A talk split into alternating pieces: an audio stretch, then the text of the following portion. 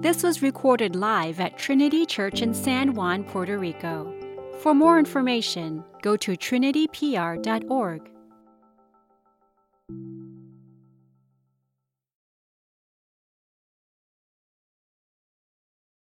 Well, good morning, Trinity Church. Jeff Heiser has a beard. I'm wearing a sports coat. I mean, what's going on in quarantine? We're losing our minds. Here we are. It's, uh, it's good to be with you. In this introduction, I just want to invite you to open up your Bibles to Psalm 2 or have your bulletin because these sermons aren't just inspirational moments. We are trying to explain and exposit God's word. And so you'll enjoy it more if you have Psalm 2 in front of you. So let me begin uh, with some words of introduction as we get into this text. Um, Imagine uh, you are in the first century with Jesus, and Jesus is going around claiming to be the world's rightful king. And he turns to you and he looks you in the eyes and he says, Come, take my yoke. It's easy, my, my burden is light. Why in the world would this man who's claiming to be your king tell you to take his yoke? You know what yokes are, don't you? Yokes are like those apparatuses that farmers put on their animals to do all the heavy lifting, right? I mean, yokes seem awful. Yokes are heavy. Why is this king asking you to put on a yoke? Well, Psalm 2 is going to help us understand this king because Psalm 2 is going to introduce to us the ideal monarch. Now, we don't know much about kings and queens because we live in a democracy. So it's interesting. Aristotle, who wrote pretty extensively on political theory, he says, look, there's basically three kinds of governments. You have a monarchy, which is a king or queen. You have an oligarchy, which is ruled by the wealthy. And then you have a democracy, which is ruled by the masses. And of course, democracies are great for protecting against tyranny, but let's be honest, a little real talk here nothing gets done, tons of red tape, bureaucracy. Uh, so Aristotle goes on to say, you know what the best kind of government is? It would be a benevolent king. A benevolent king. Why? Because he can act quickly, he can act powerfully, and if he's benevolent, he's good and trustworthy. Psalm 2 is going to introduce us to that kind of king. Now, last week we studied Psalm 1, and in Psalm 1 we learned about the two ways or the two paths. Well, in Psalm 2, the, the metaphor is going to change. Now, the governing metaphor is war. And so the question is, um, what side are you on? Now, there, instead of two paths, there are two sides. What side are you on? And Psalm 2 is meant to be poetry for the people to generate loyalty to the right side with the king. Now, because we're modern people and don't live under a monarchy, it, we have to get our brains a little bit around, uh, around what kings are, especially the kings of Israel. So, again, let me just use a little bit more of this introduction for a little bit of historic context. In 2 Samuel chapter 7, God is speaking to David and making him the king. And he enters into what we call the Davidic covenant. I want you to listen to these words that God speaks to David. They're so formative for how kings of Israel understood themselves. God says, When your days are fulfilled and you lie down with your fathers, I will raise up your offspring after you who shall come from your body, and I, not you, I am going to establish his kingdom. He shall build a house for my name, and I will establish the throne of his kingdom forever. And God says, I will be to him a father, and he shall be to me a son. All right, are you seeing this? So, God and king are now father and son. And then he continues God says, And your house and your kingdom shall be made sure forever before me. Your throne shall be established forever. Now, I want you to notice just two quick things. The kings of Israel were called the Son of God, right? That's the first thing I want you to notice. And the second thing is, is that kingdoms rise and kingdoms fall, but no kingdom lasts forever except this one, apparently. obviously, we are talking about a different kind of king and a different kind of kingdom. But if uh, you're hearing this, you might be prone to saying, who cares? I don't have a king. I live in a democracy. I can barely handle American presidents. I don't know, or governors. Who cares? They only, kings only bring heavy yokes. They take and they take, and they make their subjects feel small, I guess. If that's you, then you need Psalm 2, just like I do. We need this song to reshape our emotions. Now, if you are a, a note taker, uh, we're going to look and evaluate Psalm 2 under four categories. From verses 1 through 3, you'll have God's enemies. And then from verses 4 through 6, you have God's perspective. And then verses 7 through 9, you have God's promise. And then verses 10 through 12, God's invitation. And in fact, you'll see those are natural breakups. Your translators probably helped you out there. So God's enemy, perspective, promise, and invitation. All right, with that introduction, let's get right into God's very words. Here now, Psalm 2. Why do the nations rage and the peoples plot in vain? The kings of the earth set themselves, and the rulers take counsel together against the Lord and against his anointed, saying, Let us burst their bonds apart and cast away their cords from us. He who sits in the heavens laughs. The Lord holds them in derision.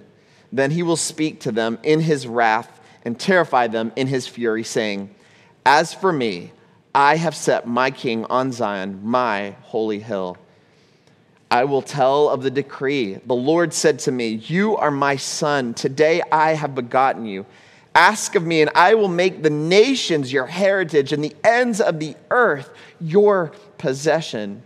You shall break them with a rod of iron and dash them in pieces like a potter's vessel. Now, therefore, O kings, be wise. Be warned, O rulers of the earth. Serve the Lord with fear and rejoice with trembling. Kiss the Son, lest he be angry and you perish in the way, for his wrath is quickly kindled.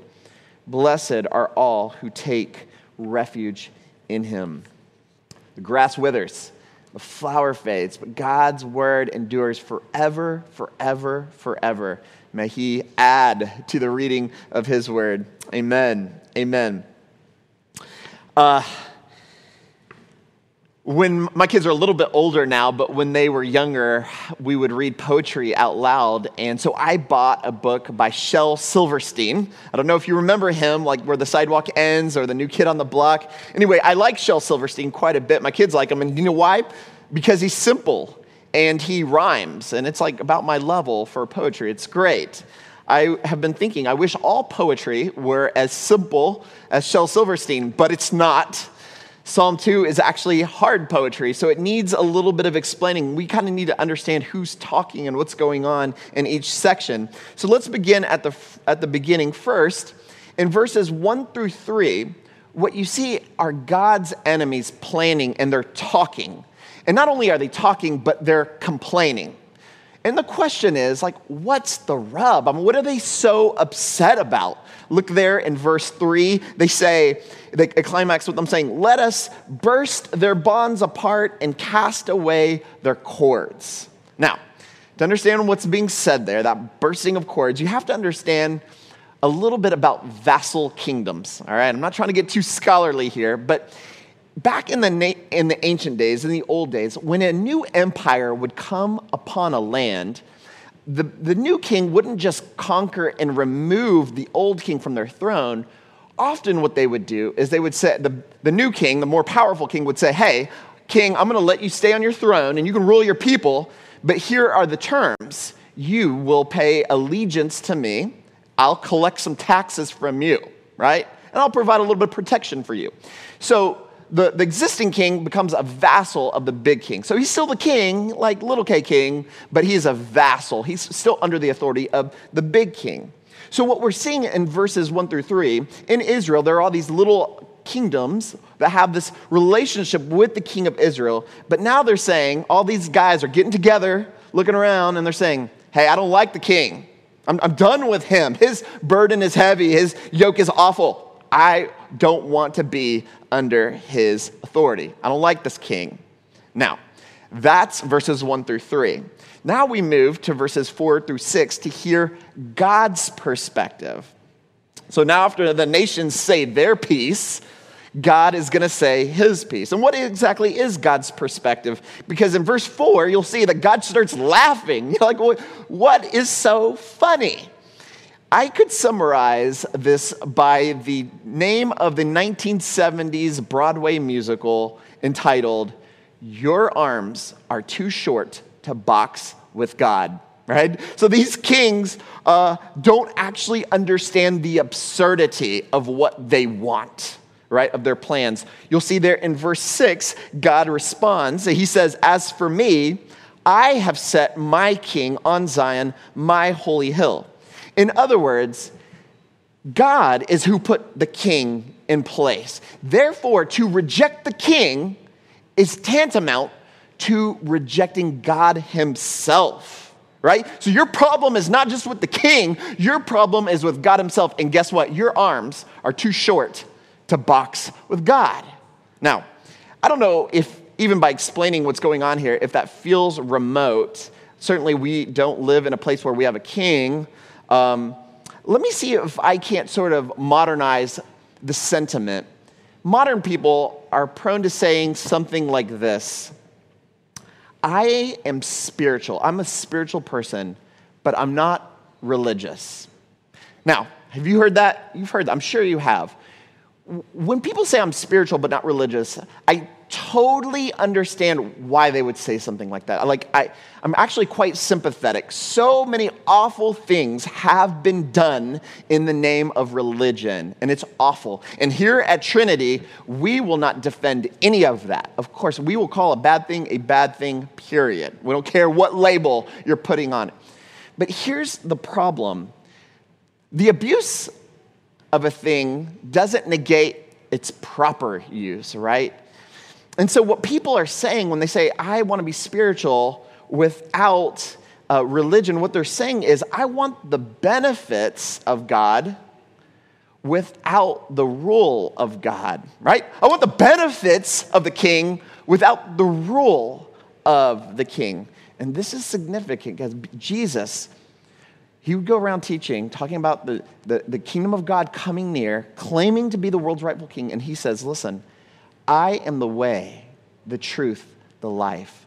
No one comes to the Father. No one gets God. No one gets spirituality except through me.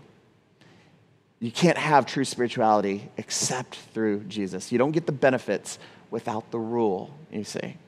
Now, so, so, so far, what we've seen in Psalm 2 is the first three verses show God's enemies, these kings, they're plotting, they want to get out from underneath the king. Then we see in verses 4 through 6 God's perspective, right? And, and what is God saying? He's saying, hey, listen, to reject the king is to reject me. Don't box, your arms are too short to box with me, right? And now we're going to get to uh, verses 7 through 9. This is God's promise. Now, do you remember um, when Jesus was baptized? Of course, we read it in our New Testament reading. Jesus came up from Nazareth, met his cousin John the Baptist at uh, the River Jordan.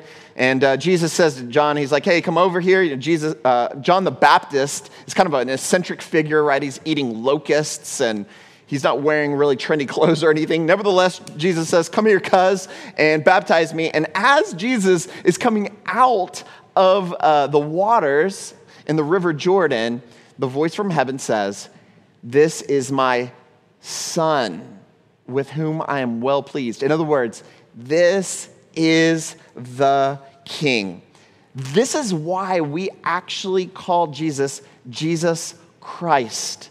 Christ is not a last name. Remember, I try to remind everyone it is a title, it means anointed king. Christ Jesus is King Jesus. Now, in Psalm 2, in verses 7 through 9, this king is thinking back on the appointment and the words of God to him. Look there in verse 7. The king says, I will tell of the decree. The Lord said to me, You are my son. Today I have begotten you. In other words, you are the king and I am the king maker, right? But actually, there's even more than that going on. God is uh, giving to this king a gift, an inheritance of all of the nations, the whole world. Look there at verse 8. Ask of me, and I will make the nations your heritage, and the ends of the earth your possession. So follow this a little bit. This king doesn't simply want to rule a little bit of real estate in Palestine. This king wants to rule the whole world. It's actually been given to him by God. And then in verse 9, poetically, but extremely harshly, it describes this king's total and utter authority. Now, I know that, that language in verse 9 is kind of hard to, for us to swallow, to sort of assimilate as modern people. So, how, how does this make sense? Why the harsh language? And what I want to do is, I want to bring back to you remember, the governing metaphor here is war. And this war is not just between, um, it's not just between one nation and another. This is a war between good and evil. And evil will absolutely 100% be subdued and crushed and ended.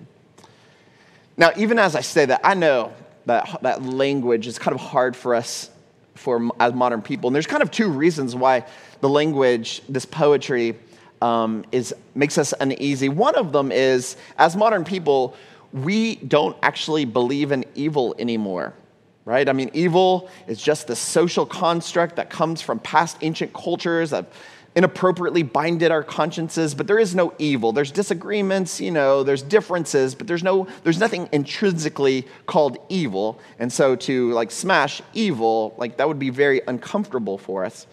But there's another reason why the language is hard for us, and it's because when we think about kings, like our collective imagination, we think of things like really dark times like the crusades right that's, that's how we imagine like a king coming upon things but i wonder if our metaphors and our imagination is so limited that it's keeping us from understanding this i mean what if we could think of it more like braveheart or lord of the rings like for braveheart for instance William Wallace. Do you remember him? What made him like such an inspirational leader?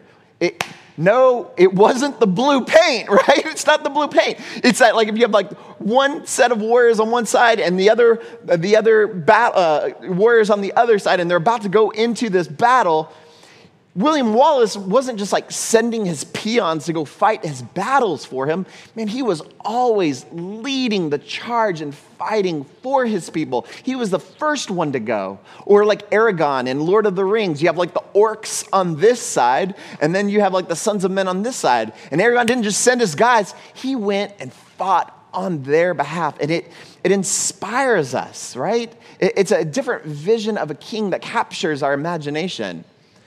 But even there's another reason why, because why, again, the language is hard. When we think about kingdoms conquering other kingdoms, what we think of is like this nation coming upon another nation and just taking and taking and raping and pillaging and stripping the land of all of its resources. But I want you to remember that this kingdom is different. When this kingdom comes upon a new kingdom, it doesn't take and take it gives and it gives and it brings flourishing and wholeness and reconciliation and peace. This is a different kind of kingdom. That's how come it is so significant that in the New Testament, Jesus, the King, Jesus Christ, he would say, I have come that they may have life and have life abundantly. He is a giver. He is a giver. This is a different kind of king. All right, now this gets us to the very last section of Psalm 2. So, of course, we have God's pers- uh, perspective of the enemies trying to free up under the rule of this king. The second part, uh, the, God saying, That king is my agent. I put him there. Don't box with me. Then we have, of course, this third section, verses uh, 7 through 9, we see this promise of this inheritance of all of the nations, the kingdom coming uh, upon all of the nations and his rule. And then we have God's invitation. Invitation. Now, listen, when I first joined the Air Force and I went to basic training, the very first thing they taught us to do was marching, how to march. Y'all know what marching is? It's when a group of people are all in the same step together. The main tool that they gave us to learn how to march were songs called jodies. Jodies are these really interesting things. There are certain songs that help everyone get on the right step, right? So everyone is landing their left foot at the exact same time, and the songs are giving us a rhythm. Now, that's not the only thing that these songs did. Not only are they keeping us on, in rhythm and on step with one another, but we're singing about stories of heroism we're singing sto- stories of valor and war and courage and pride. And the more we sang these songs, we were in step with one another, but the more we gave ourselves to these virtues, that's actually how this poetry is supposed to work.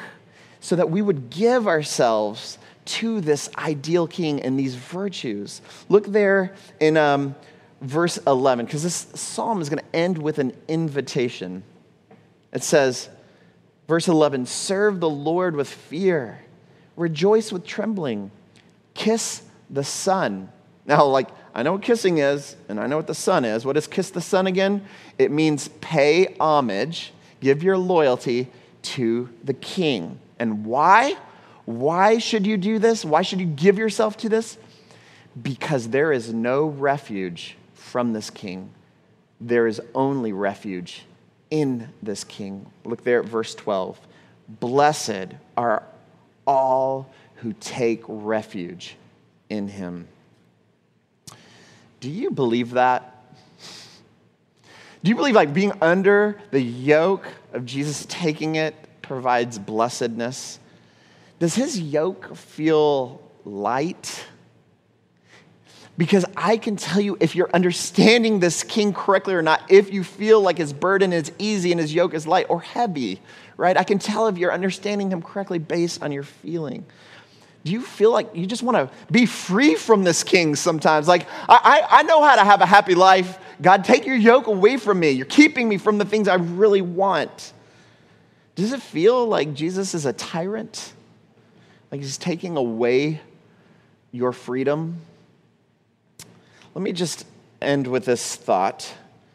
When we think about freedom, there is negative freedom and then there's positive freedom.